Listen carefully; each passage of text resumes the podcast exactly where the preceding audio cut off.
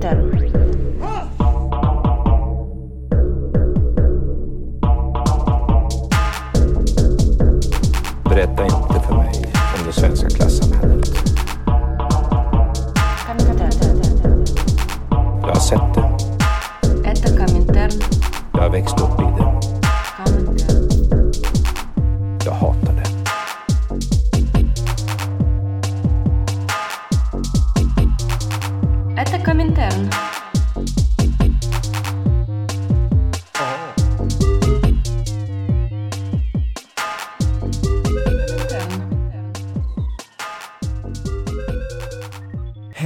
Välkomna till det fria ordets sista bastiljon, podcasten Komintern.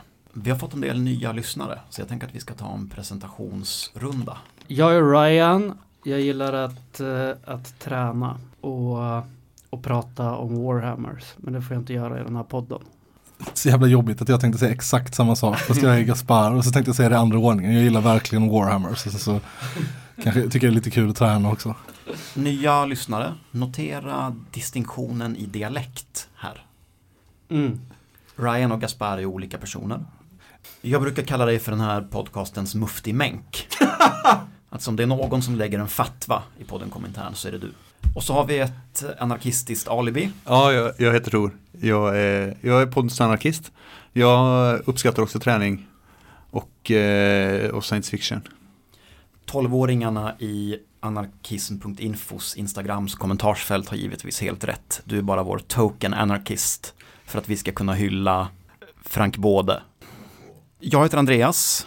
Eh, jag är podcastens minst begåvade panelmedlem. Men jag har inte obehandlad vuxendamp, utan jag har ordning. Och det är vad jag tillför i den här röran. Eh, Vi är sena, vi är ur schemat. Ryan käkar fan mediciner för sin damp. Ja, men har du märkt någon förbättring? Vi är ur schemat, vi är kraftigt försenade. Eh, Du har varit sjuk, Gaspar. Ja, eh, inte covid, bara en vanlig sketen jävla förkylning. Riktigt, riktigt drygt. Vi talar två, kanske tre veckor. Ja, ja två veckor av eh, sängliggande, bara må dåligt, inte träffa någon, eh, tycker väldigt synd om sig själv. Men nu är det bättre. Men det gör ju ingenting. Det här hade ju vi förutsett. Vi åkte ju till Stockholm och lånade Cyklopen studio och bandade fyra, eller blev det fem? Fyra. Fyra stycken hela, väl förberedda, skickligt producerade avsnitt som skulle släppas varannan söndag enligt program. Det var en så Mm. jävla bra plan. Vad var det som kom mellan oss och succén? Ja, det hände en, det hände en grej. Och nu, eh, och nu har eh, ordningsmakten lagt vantarna på de eh, avsnitten. Mm, men har inte vi en molntjänst som vi betalar pengar för att kunna dela avsnitten på? Men det hamnade aldrig där utan det var liksom kvar på datorn. Det krävs att någon sätter sig och för över det. Och eh, det var väl bara Mm, de minuternas koncentration och fokus var det ingen i podden som kunde uppbåda. Precis, vad har vi lärt oss av det här? Lägg upp saker där de ska vara. Har vi, har vi lärt oss det till nästa gång? Ja. Eh, podden, polisen tog podden och så var det med det. Mår ni bra allihopa? Jajamän. Är ni oroliga, rädda? Nej. Nej, men då går vi vidare va? eh, Tor, du har läst Lenin. Ja, jo det har jag gjort. Det var intressant faktiskt. Jag har ju inte läst så mycket av de här gamla kommunistmännen liksom. Men sen så började jag läsa Staten och, revolu- Stat och revolutionen. Stat och revolution. Så här mycket kommunist är jag. Fast jag inte felciterar en Lenin, en Lenin-titel. Men, ehm, och när jag hade läst en bit så insåg jag att så här, fan det här kanske är, det här kanske är tillfället när jag blir, när jag går som sådana gamla forumanarkister som har läst eh, att, in, att läsa kapitalet politiskt. När, när jag går samma öde till möte som dem, att man bara tyst och stilla en vacker dag inser att så här, helvete, jag är kommunist. Du menar att det är ett forumanarkister, det är ett, det är ett begrepp. Det är alltså unga personer som är anarkister som kommer in på Syndikalistiskt forum, dras in i en Harvey-cirkel att läsa kapitalet politiskt, kommer ut Och är kommunister. och är kommunister. Ja, ja, jo precis det. Jag har ju lyckats undvika den här cirkeln eh, skickligt eh, under, eh, under min tid på forum. Men, ehm, men nu så gav jag mig på att läsa Lenin och jag tycker han har en del bra poänger. Men det är ju, alltså jag märker ju att jag är anarkist när jag kommer till, till eh, frågan som alltid har varit liksom stöttefrågan mellan anarkister och kommunister. Vad ska man göra med staten? När ska staten avvecklas? Eh, och jag, eh, jag skulle vilja säga så här, om Lenin, Lenin har en, han säger att så här, vi kan inte göra revolution med någon sorts utopiska människor. Människor kommer inte kunna leva socialt på eh, efter revolutionen för att ja, man har inte fått träna på det liksom. Eh, så därför måste vi ha en, en regering som kan, eh, ja, men, som kan eh, uppfostra folk till det här. Liksom, att, att skapa ett samhälle där folk kan ta ansvar och, och till slut kunna leva i ett samhälle utan stat. Och då kommer staten av sig själv att, att vittra undan. Liksom. Men min fråga är ju den då att om man inte kan, eh, om man inte kan om man inte litar på folk att kunna leva socialt efter revolutionen, hur kan man då lita på folk att regera socialt efter revolutionen? Och eh, det är fortfarande en fråga som historien inte har gett mig något bra svar på. Eh, så att jag, eh, jag håller mig till eh, Kropotkin och eh, ja, man kan ta russinen ur den leninistiska kakan utan att, eh, utan att ge mig på liksom, att börja citera honom i tid och otid. Jag, har bara svårt att jag har bara svårt att se det hända på ett, eh, på ett bra sätt. Däremot så tror jag att folk absolut är kapabla att ta hand om sig själva och varandra. Liksom. Eh, och att eh, under, eh, liksom under revolutionen så kommer vi lära oss det mer och mer för att det kommer inte vara en, det kommer liksom inte vara en, en helt okaotisk eh, upplevelse. Och, eh, och i det så, jag tror inte att bara helt, en dag så kommer så kommer liksom den, det proletariatet resa sig och ta över alla, alla maktens institutioner och sen så kommer man jobba mot, mot eh, att, eh, att kunna, ah, liksom, eh, att staten kommer kunna försvinna av sig själv. Liksom. Däremot så tror jag att revolutionen kommer kunna vara en väldigt, en, eh, en, eh, en ganska jobbig upplevelse på många sätt. Liksom. Och att det kommer att att min erfarenhet är att, att människor i, i svåra upplevelser tar hand om varandra och att det, det kommer vara både liksom i ett, en omvälvning av, av ehm, det ekonomiska och det sociala samtidigt som att det kommer vara en, en uppfostrande eller liksom en, en skola för människor att kunna leva på ett, eh, på ett jämlikt sätt. Liksom. Ja, för att alltså, problemet känns väl inte så mycket egentligen som att det är att folk inte Eh, klarar av att liksom leva kommunism eller, eller anarkism. För det, alltså, det tycker jag är helt uppenbart att, att det hade gått alldeles utmärkt. Utan problemet är ju att det är en process dit. Och den processen blir ju hela tiden angripen. Alltså revolutionen blir ju eh, hela tiden angripen.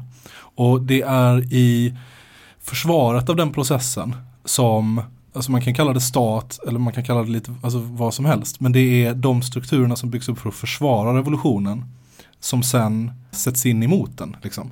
Alltså eh, du vet man blir, tvungen, man blir tvungen att bygga försvarsstyrkor och sen så blir de, får de försvarsstyrkorna helt förutsägbart en eh, oproportionerlig makt över revolutionen och sen så börjar, kan de inte släppa på den makten utan glider över i att vara en stat. Alltså hänger ni med på vad jag menar? Så att det inte handlar så mycket om folks oförmåga att leva i kommunism, att de behöver liksom styras av någon stat, utan att behovet av att försvara revolutionen tvingar fram vissa strukturer som sen liksom tar över statens repressiva eh, funktioner. Och det är liksom hur man ska klara av den balansgången. Hur överlever revolutionen ett krig? Eller hur överlever revolutionen sig själv eller vad man, hur man nu vill tycka. det. Ja, det är väl om, om revolutionen blir tillräckligt eh, blodig så kanske inte det behövs helt enkelt. Då kanske man bara kan hoppa över hela det steget och gå direkt till att eh, instifta kommunism. Men det blir ju inte så. Kolla på franska revolutionen, på ryska revolutionen. Så det absolut första som händer när det har varit revolution är att alla som har någonting att försvara i det kapitalistiska systemet helt plötsligt enar sig och går till angrepp. Men det här förstod ju bolsjeviken också. Det här var ju Lenin helt på det klara med. Att visst fan skulle det bli så här. Han, eh, han menade ju, eller bolsjevikerna menade ju från allra första start. Att för att den ryska revolutionen skulle f- överleva så skulle den tyska revolutionen och den franska revolutionen och den italienska revolutionen och den spanska revolutionen och så vidare vara tvungen att ske. De var helt eh, nödvändiga. Ja, alltså så, eh, avhängiga av varandra. Eh, sen så blir det ju lite som de, eller jag vet inte, jag tror inte Lenin just sa det här men det fanns andra, många andra eh, kommunister och anarkister som sa tidigt liksom att bara, men eh, ja, alltså fastnar det i Ryssland då blir det, kommer det bli en repressiv, repressiv eh, jävla monstrositet av det. Det är klart som korvspad. Trotskij som sa det. Kanske han gjorde, men han var nog mer sur för att han inte fick bestämma över den repressiva monstrositeten än att den existerade i sak, misstänker jag. Men jag tycker också att, eh, att eh, maktnoisterna är intressanta. De hade ju, för de var ju väldigt lokala liksom. De hängde i sin del av Ukraina och var så här, ja nej men det, vi hänger här, det är soft liksom. Eh, och de var ju runt och krigade lite här och där och mot, både mot eh, röda och vita armén liksom. Framförallt mot den vita armén. Vad de ju framförallt gjorde som var extremt, som jag tycker är extremt intressant och ganska roligt. Eh, det var att när de eh, gjorde sitt maktövertagande eller bara ja, tog kontrollen över det här området så tog de bara ifrån de, ja, de rika deras grejer och gav dem lika mycket som alla andra. Liksom. Och var så här, ja men ni, nu får ni vara med som alla andra. När, när liksom överheten sen tog tillbaks makten då började de bara mörda folk till höger och vänster hur mycket som helst. Och sen när maktoisterna kom tillbaka och tog tillbaka kontrollen igen då bara vi försökte vi, vi gav er en ärlig chans att bara vara med och leva i ett, så här, ett socialt samhälle med oss. Eh, men ni kunde tydligen inte hantera det, så då, så, då gick det lite sämre. Jag tycker att det, eh, jag tycker vi ska inte gå in på Bolivia riktigt än, utan vi stannar kvar vid Leninis, eh, vid Lenin. Men det är ett historiskt mönster, ifall man kollar på eh, reaktionära krafter, när ifall de förlorar makten så sker det oftast under rätt eh, stora restriktioner ifrån de kanske mer progressiva element eller de sociala rörelser som lyckas göra ett maktövertagande. Men förlorar man makten, då är det kört alltså. Mm. Då är det kört. Då är det eh, kastas ut för helikoptrar, gå ut i något dike och bli skjuten och nedgrävd och bortglömd av världen. Det, det går rätt fort och det är rätt blodigt. Ja, jo verkligen. Alltså det finns Hell has no fury, alltså riking som blivit av med sin skit. Du har också läst lite teori va Gaspar? Det har jag. Jag har eh, gottat i mig eh, eh, det senaste avsnittet av Allt åt allas teoretiska organ eh, Svärm.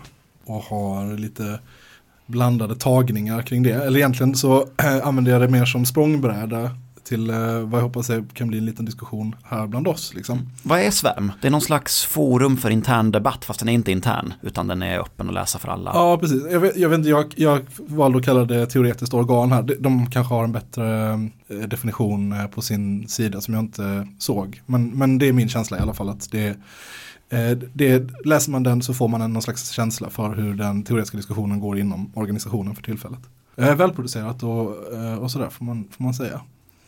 Och det här, eh, det finns, det är då en, en handfull eh, texter som, som kretsar kring eh, den autonoma rörelsens död, eller dödförklarande, postautonomi, vad det skulle innebära och sånt där. Och den, det, alla texterna tar liksom avstamp i att den autonoma rörelsen är, den är kaputt, den är död, den är färdig, den är en spenderad kraft. Eh, vilket jag tycker är också är uppenbart sant. Alltså det, det tycker jag inte att det finns så mycket att, att orda om kring det. Alltså eh, vi läste ju i den här podden för rätt länge sedan nu.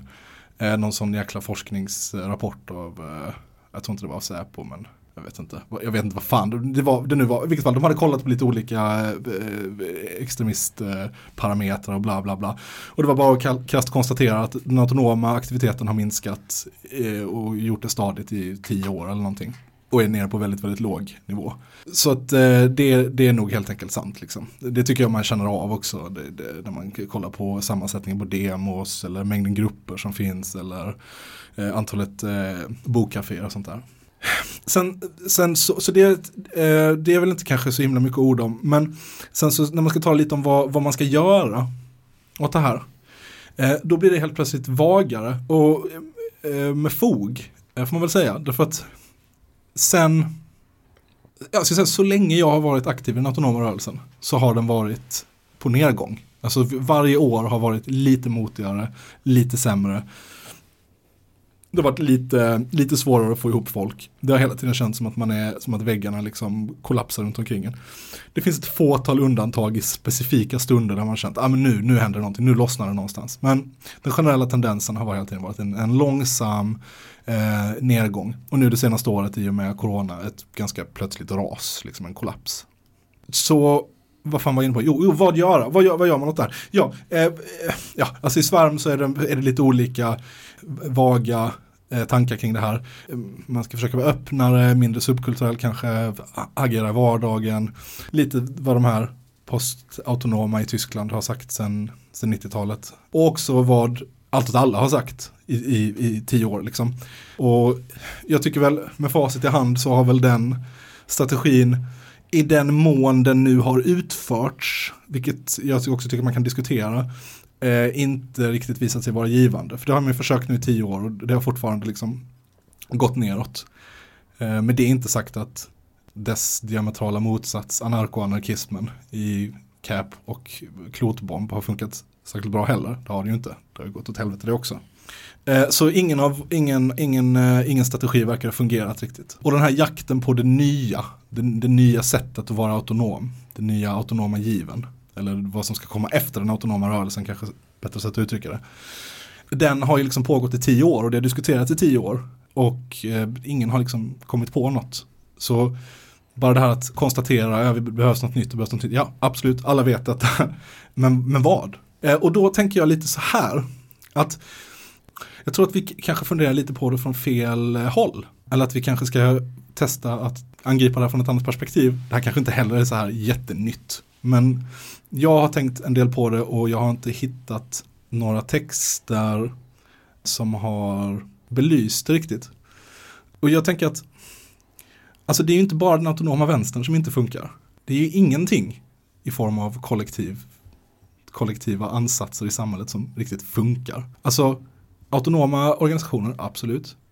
Men också scoutkårer, idrottsföreningar, schackklubbar, fackföreningar, nazistorganisationer, alla former av organisationer som försöker bygga någon slags kollektivitet, som försöker bygga någon, någon gemenskap, är på nedgång och har varit det länge. Rodklubbar och brevduveföreningar, allt vad det är liksom. Det, det, det, hela föreningssverige håller på att klappa ihop liksom. Och det får mig att tänka att den autonoma rörelsens problem kanske egentligen inte har så mycket med den autonoma rörelsens strategier och taktiker att göra i just det här fallet. Eller så, på ett sätt har det ju det. Men det är i alla fall ett problem som man delar med hela det nyliberala samhällsbygget. Alltså att det finns starka mekanismer inbyggda i hela västvärlden som gör, eh, som gör det jävligt svårt att samlas eh, runt någonting, vad som helst. Det kan vara antisemitism eller frimärken eller jag vet inte, en revolutionär frihetskamp. Liksom. Och egentligen kanske snarare man kanske ska börja i att diskutera hur, vilka de mekanismerna är och hur de motverkas. Snarare än att man ska eh, börja diskutera vad den autonoma rörelsen gör fel och vad den autonoma rörelsen ska göra. Eller vad som kommer efter den autonoma rörelsen. Post, den postautonoma rörelsen. Om jag, ja, nu har jag babblat på länge här. Men jag, fun jag funderar på om eh, covid kommer vara liksom, om den kommer spela en, en, stor roll i det här. För vad jag tror är att så här, nu när det finns massa restriktioner för hur man får röra sig, hur man får, eh, man får samlas massvis med, och inte bara restriktioner utan också massvis med oro liksom kring, kring att träffa andra människor. Att när det tar slut, att då kommer eh, finnas ett, ett, uppdum, ett uppdämt behov av bara social och fysisk kontakt, bara närhet till andra människor. Och jag undrar om det kommer, det här såg vi på 20-talet efter spanska sjukan liksom. Att sen när man kunde börja, när man kunde börja träffas igen, då, då blev det festligt liksom. Då blev det jävligt festligt. Och sen fick vi fasciströrelsen och vi fick också ganska starka kommuniströrelser och så liksom. Men jag tror att, att eh, den här ensamheten som jag upplever accelererar. Alltså ensamheten har varit ett, ett jättestort problem i, eh, alltså i Sverige eller vårt samhälle liksom, under väldigt lång tid. Liksom. Om, och jag ser det som, som sjukvårdspersonal att om ensamhet hade varit en patientkod då hade det varit en enormt stor patientgrupp. Liksom. Folk som bara ja men, har, ja men sitter hemma och mår dåligt liksom och inte har någon att vända sig till liksom. Och jag tror och hoppas att så här, när man kan börja ses igen, när man kan börja liksom, när allt det här är slut liksom, då kan det finnas ett sånt extremt uppdämt behov av att vara bland andra människor.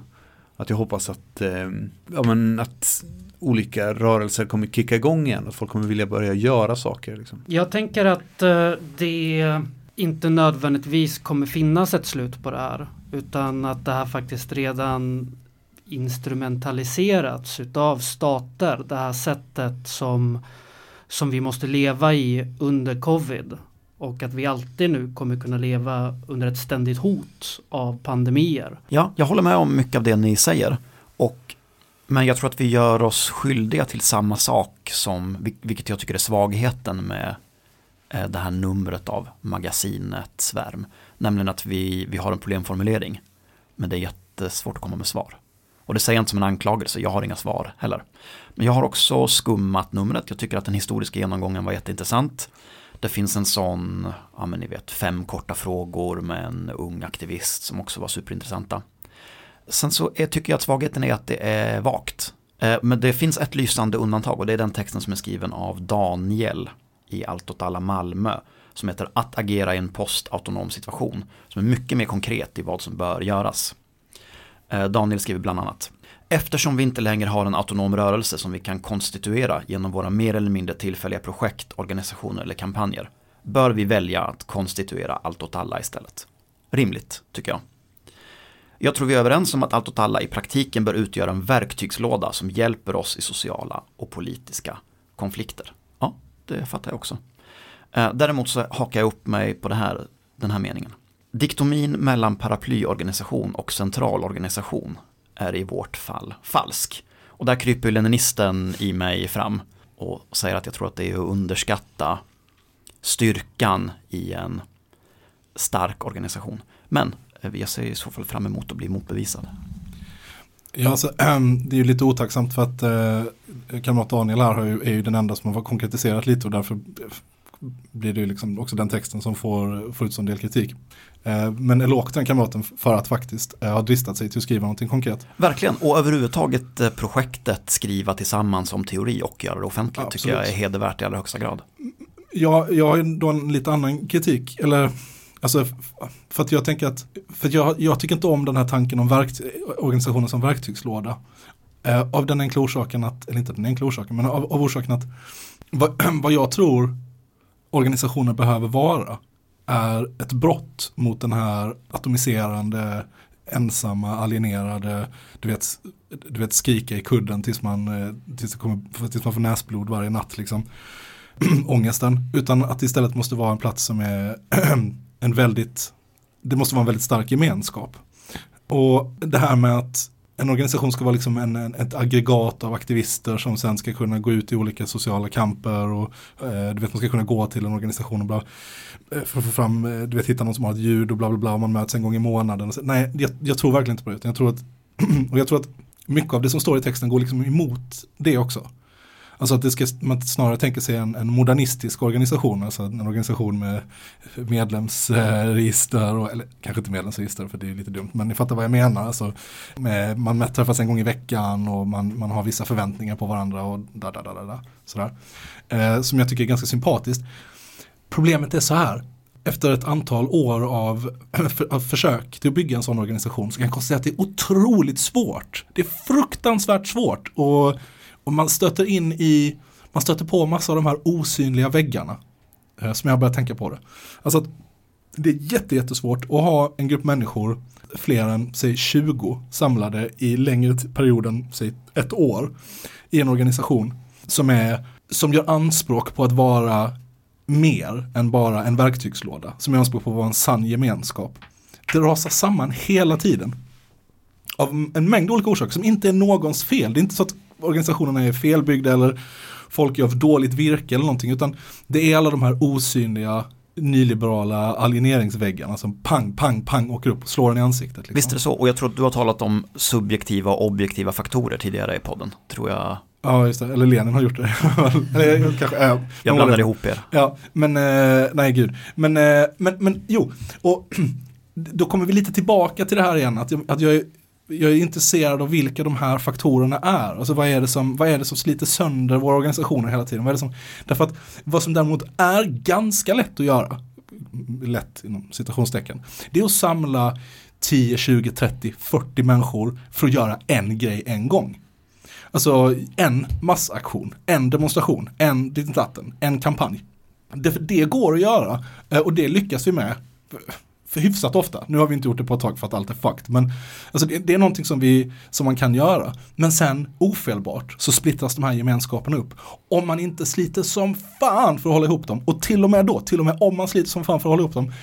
Så vittrade sönder till slut ändå. Alltså det, det är en sån, oh, det är en sån otroligt stark kraft, den, eh, eh, det sönderfallet liksom. Och på något sätt så sätter det ju också fingret på vad som har varit den politiska konflikten inom den autonoma rörelsen ganska länge.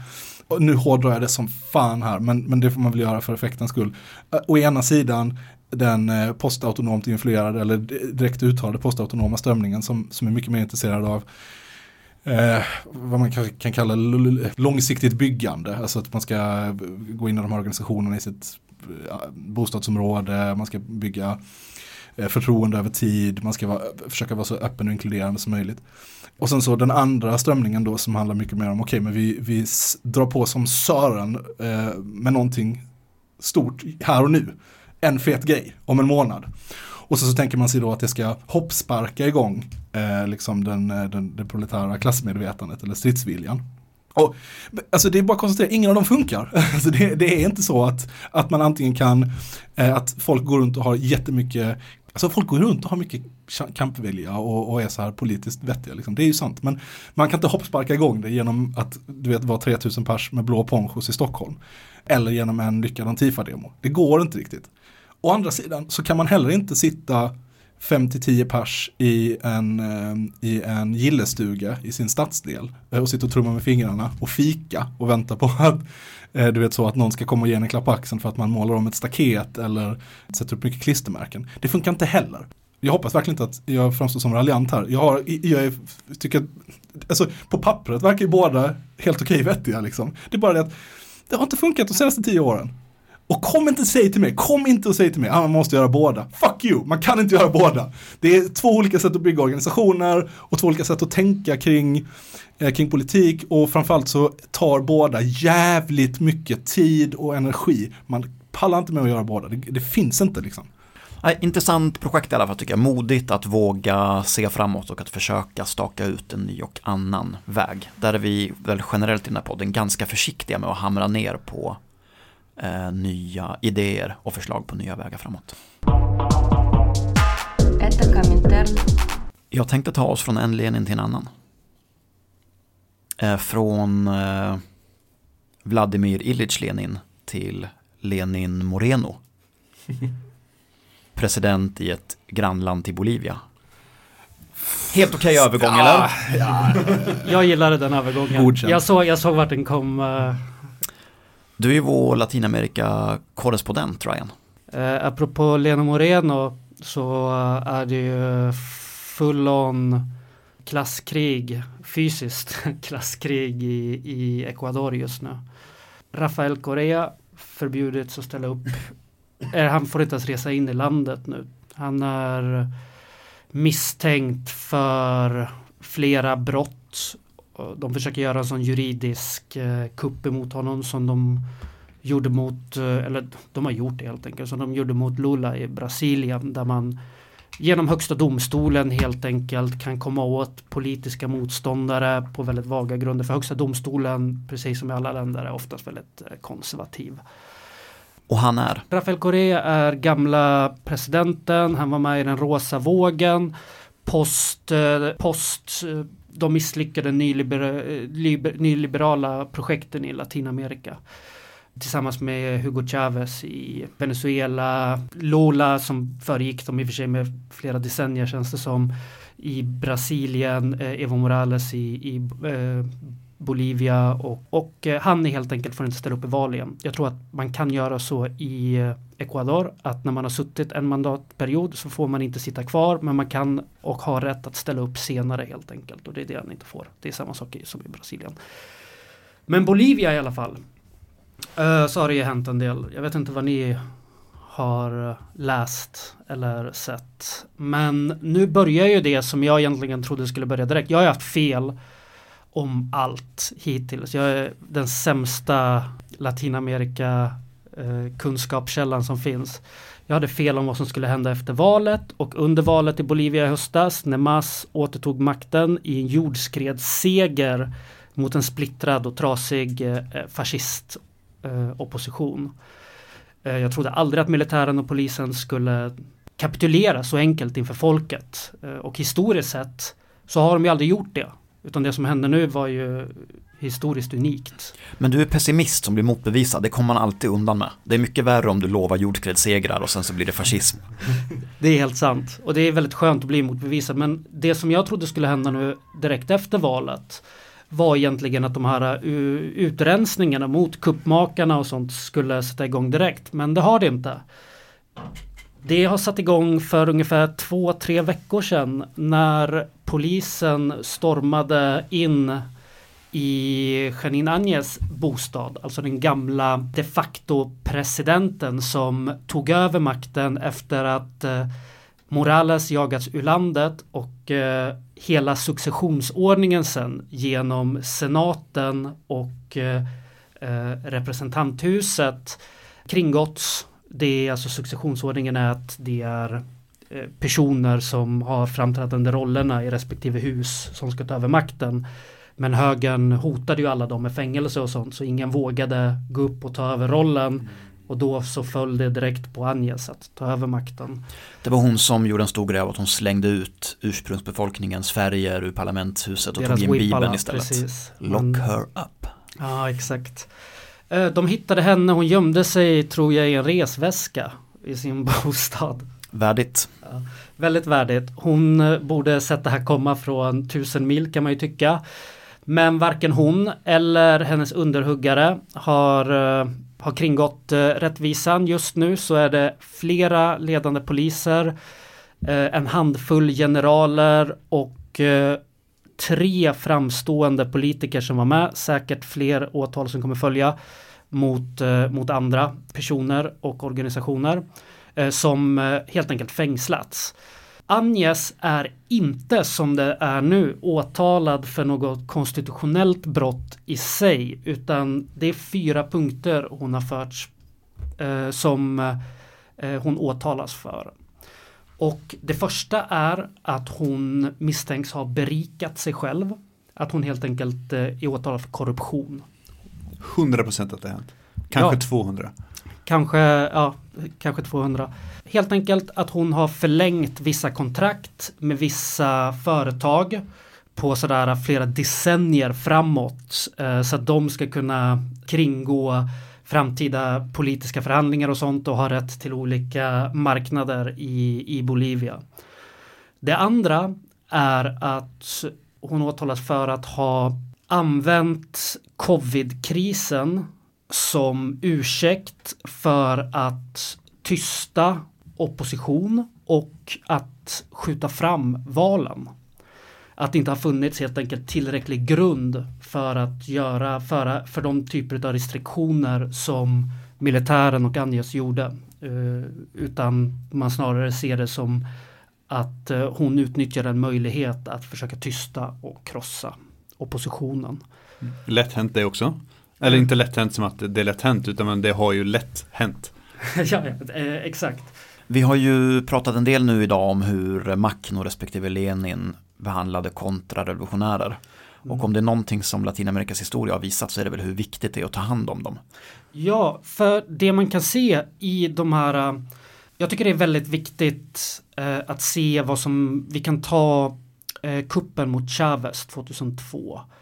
Det som hände var att eh, eh, mass, eh, media, den privata medien i landet i eh, samråd med eh, vissa militärer och poliser och hela den politiska oppositionen orkestrerade en kupp där media kavlade ut falska bilder om vad som pågick i landet, falska dödssiffror, falsk information om vad polis och militär gjorde, falsk information om eh, demonstrationer som ägde rum, eh, som aldrig inträffade, etc. etc. Och eh, Och det som hände var ju att två, vi kan nämna två av de som var inblandade i den här kuppen. Så har vi Leopoldo López som är oppositionspolitiker, också son till eh, några framst, eh, framstående eh, politiker som var aktiva under eh, Punto Fijo-tiden i, i Venezuela, helt enkelt där där företag och eh, politik helt flöt samman och hans föräldrar blev svinrika på massa fördelar, kontrakt, bla bla bla. Han är personen som leder Chavez ut ur presidentpalatset för att föra ut honom ur landet helt enkelt. Han fick, hans straff blev att han fick inte ställa upp i några politiska sammanhang på sex år. Vi har Maria Machada som också var delaktig. Hennes straff var att hon inte heller fick ställa upp i några politiska sammanhang under ett par år. I övrigt bara en klapp på fingrarna och BAM 2014 Ny kupp. ny, eh, indirekta kuppförsök BAM 2019 samma personer inblandade Leopoldo Lopez, alla de här reaktionära elementen inblandade. Och exakt samma sak har vi sett nu i Bolivia. Det har inte varit någon statskupp innan den här mot Evo Morales men det vi har sett är eh, starka fascistiska rörelser i landet som har motsatt sig varenda grej som, vi, eh, som Mas och Evo Morales har gjort i, i de mer vita och europeiska delarna och som helt enkelt aldrig har fått några konsekvenser av det överhuvudtaget. Att det här är personer som inte är intresserade av dialog, det här är personer som är intresserade av vit överhöghet i landet. Ett, ett, eh, eh, en slags form av modern apartheidstat helt enkelt. Och de läxor som de borde lära sig helt enkelt ifrån sina grannländer och rent historiskt är helt enkelt att de här personerna inte kan komma undan. Ännu, ännu, ett ännu mer aktuellt exempel är ju att eh, militärerna som var inblandade i de bolivianska diktaturerna har levt lyxliv på militära överdådiga sjukhus där de påståtts vara för sjuka för att sitta i fängelse och levt helt skyddade av militären. Och Evo, eh, Evo Morales har väl i rädsla för um, konflikt med militären och polisen inte valt att åtala några av de här krigsbrottslingarna överhuvudtaget. Det är inte kanske dessa personer specifikt, men det är samma organisationer som dessa eh, krigsförbrytare är en del av som har varit med och orkestrerat kuppen. Janine Agnes hävdar ju sjuk, sjukdom nu. Hon är för sjuk för att sitta i fängelse. Hon kommer ju, om hon får rätt att lämna fängelset, då kommer hon 100% hamna på en trygg militäranläggning, skyddad utav eh, de här, eh, alltså det är, mili- det är enklavsamhällen där militärerna lever helt åtskilt resten av samhället. Det är ju också väldigt tydligt att det är bara rika och mäktiga människor som hävdar att de är för sjuka för att sitta i fängelse. För om vem som helst är så här, någon som har så här, ja men snattat bröd eller gjort vad som helst liksom. Skulle bara, nej men jag är för sjuk för att sitta i fängelse. Då, det är ingen som helst som skulle bry sig om det. Om, om Morales, om Morales skulle fängslas och han bara, nej men jag är för sjuk för det här. Då hade de också skitit i det och bara hoppas du dör. Så tillbaka till Agnes. Hon är även åtalad för att ha inskränkt yttrandefriheten. Bortsett då från att använda covid. Och inget utav det här har med statskuppen, det är intressant, ingenting utav det här har direkt med statskuppen att göra. Utan allting har att göra med vad hon gjorde under sin tid som president. Men det vi kan se är att andra personer nu runt om henne börjar åtalas för sin delaktighet i massakrerna vid Senkata uppe i El Alto där ett 70-tal människor sköts till döds, eller 30-tal, utav militär när de motsatte sig eh, statskuppen. Och det är nog bara en tidsfråga innan Mas känner att de har det politiska och folkliga stödet för att åtala även Agnes för hennes delaktighet i kuppen. Och det är många andra som måste strykas med. Som det ser ut nu så håller hela eh, de vita majoritetsdelarna av landet att gadda ihop sig och eh, diskussionerna är väldigt lika det som skedde när Evo Morales drev igenom den nya konstitutionen i slutet på eh, 00-talet. Helt enkelt där man försöker skapa mer autonomi, ett mer splittrat land där de kan regera mer självständigt och ha större trygghet ifrån centralregeringen helt enkelt, från regeringen. Mm. Du som är, är nära bekant med Bolivias sociala rörelser. Skulle du säga att det är ett lättare läge att köra över dem nu när de är sargade av landets undermåliga covid-hantering.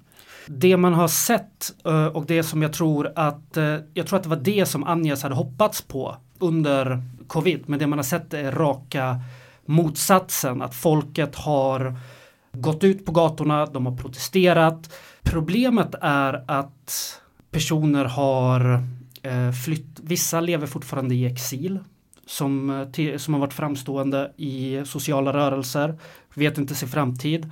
Jag har en nära bekant som, eh, som dog i covid efter att han trakasserats i, av militär och polis i ett halvår till den grad att hans hälsa var så svag att han inte överlevde mer än, än två veckor efter insjuknande. Så det man ser är väl, ah, jag vet inte riktigt vad som kommer hända bland de sociala rörelserna, men det finns tillräckligt många människor som inte kommer låta sig trampas på igen utav sina historiska förtryckare för att det inte ska kunna bli en militär diktatur där igen. Nu till någonting helt annat. För ungefär ett år sedan så skickade Oktoberförlaget en bok till oss. Eh, de bad oss recensera den på band och det har vi inte gjort och jag ska strax komma in på varför. Boken kom ut 2020, den heter Den sanna historien om de svenska kommunisterna. Och den följer, vad ska man säga, organisationer och ett antal personer från Seth Perssons 10, 20, 30 och 40-tal genom KFML till SKP och ända in i en grupp som heter Sveriges kommunistiska arbetarparti, SKA, 1982. Och den röda tråden är väl det som marxist-leninister och marxist-leninist-maoister också bevisligen kallar för antirevisionism, alltså kampen mot revisionism i de här respektive organisationerna och partierna. Varför har vi inte recenserat den på band? Eh, Den är helt orecenserbar. Vi i den här podden tycker att det är bra att man ska lära av historien, men det här är ju en intern studieskrift och borde så förbli. Jag vet egentligen inte vad mer jag ska säga, den är helt ointressant för någon som står utanför eh, eh, en maoistisk organisation i Sverige idag. det, var det, det, var det var det hela. Det är hela min bokrecension. Och jag säger det och sen så säger jag förlåt. För att personerna som har skickat boken till oss betraktar jag som kamrater. Det trevliga, fina och pålitliga människor. Jag hoppas att de inte blir för ledsna. Det här var ohyggligt tråkig läsning. Jag ska läsa ett stycke och sen ska jag höja en varningens flagg. Det finns en röd tråd i dessa dokument. Kontinuitet finns till och med på det personliga planet. Och sen så nämner de Nils Holmberg som deltog i bildandet av KFML SKP. Han hade suttit i samma partistyrelse som Seth Persson och flera partistyrelseledamöter i SKA hade i sin tur suttit i samma partistyrelse som Nils Holmberg. Det här är ett sätt att skapa förtroende för sin egen organisation genom att visa på någon slags personlig kontinuitet från, jag vet inte vad, 1917. Det tror jag är dåligt. Alltså om man vill skapa förtroende hos klassen så måste man göra det genom handling, inte genom att peka på att det har funnits personkopplingar hela vägen tillbaka till ett särskilt magiskt datum. Det här tangerar lite det som vi pratade med kamrat Svante om i trotskism-avsnittet. Nämligen det att det finns olika trotskistiska internationaler och organisationer som slåss om vem som kan bjuda in eh, Leon Trotskis barnbarn till flest av sina kongresser för att det skulle ge någon slags legitimitet till den egna fraktionen gentemot någon annan. Det är dåligt, personkopplingar är som allra bäst kuriosa och historiskt skoj. Så sluta med det. Это Коминтерн. En lite gladare nyhet idag. Eller Shoot. kanske, kanske det mest förutsägbara som har hänt i år. Ivar Arpi och eh, Alice Teodorescu lämnar Bulletin. Vil- Vilka finns kvar nu? Susanne Birgersson har lämnat också. Alltså alla Alice Teodorescus gamla kompisar har också stuckit. Jag tycker det är gött att de här bedragarna nu lämnar sitt så bedragarprojekt för att eh, börja bedra andra sådana mer eller mindre bedragarprojekt som till exempel Göteborgs-Posten. Men vart kommer Ivar Arpi hamna nu? Kan, kan han bara gå tillbaka till Svenska Dagbladet som ingenting eller vad kommer han göra? En tråkig take är väl att det är GP som gäller. Tillbaka till Göteborg. Det, historien är rund. Så säger man kanske inte. Historien är rund, bollen är lång. Om den Vi här, har många lyktstolpar i Göteborg.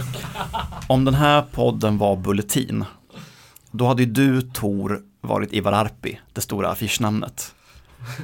Eh, Gaspar, du hade ju varit IT-ansvarige Omid Smith. Alltså en påhittad person som Tino, det vill säga jag, använder för att stödja mig själv i olika debatter på internet. Jag undrar vem du är Ryan. Jag vill vara personen som Missed Opportunity. De har en person som heter Ekonomo i efternamn, men som är kulturskribent. Vad fan? Ja, innan det här avsnittet kommer ut så kommer väl hela jävla den tidningen ha havererat mer än vad den har gjort redan. Eh, hörni, det här var podcasten Komintern. Eh, vi har hamnat lite off i schemat, men vi tänker att vi efter det här avsnittet kör på varannan söndag igen. Vi har väl en två, kanske eventuellt tre avsnitt planerade till under vårsäsongen. Och sen har vi börjat fila på en sommarserie. Det, det kommer fan smälla högt, men vi säger inte mer om det, om det än så. Nej. Det kommer bli jävligt fett. Så att ge inte upp om oss, för vi har fan inte gett upp. Nej, Det här var kommentaren. Ja, följ oss på Instagram, at kominternpodd. Fortsätt mejla oss på kominternpodd gmail.com. Så hörs vi. Och tack GRK för musiken. Jag måste sluta säga tack GRK för ljudet. För att det är fan jag som mixar med ljudet här. Mm. Tor måste sluta säga tack till GRK Nord. För att det låter som att det är en nazigrupp. Det är GK Nordost. Northeast.